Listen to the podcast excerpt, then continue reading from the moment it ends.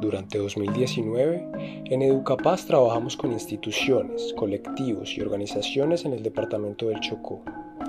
A lo largo de este proceso, los involucrados tuvieron la tarea de identificar características en la educación del territorio y repensar sus acciones para mejorar su realidad y la de sus comunidades.